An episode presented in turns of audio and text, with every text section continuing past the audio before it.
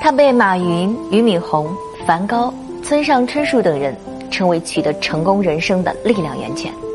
他就是大器晚成的代表摩西奶奶。五十八岁时，他才拿起画笔；八十岁时，闻名美国。一百零一岁的他，用自己真实的人生经历告诉我们：大器可以晚成，人生随时可以重来。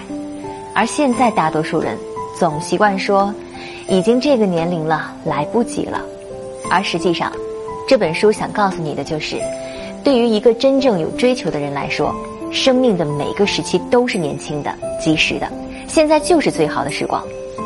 书中呢，对于人生，他说：“人生漫长，别怕重新来过。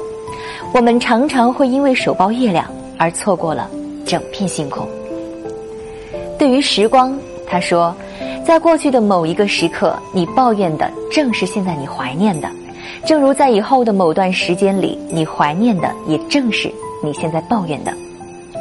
关于爱情，他说：“趁着岁月静好，勇敢去爱，不要等到时机消逝，再为那份错过的爱而懊恼哭泣。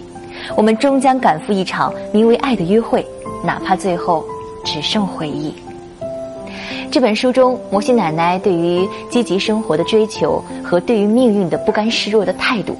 曾是推动无数人走向成功的人生秘籍，同时也是写给年轻人的心灵启示。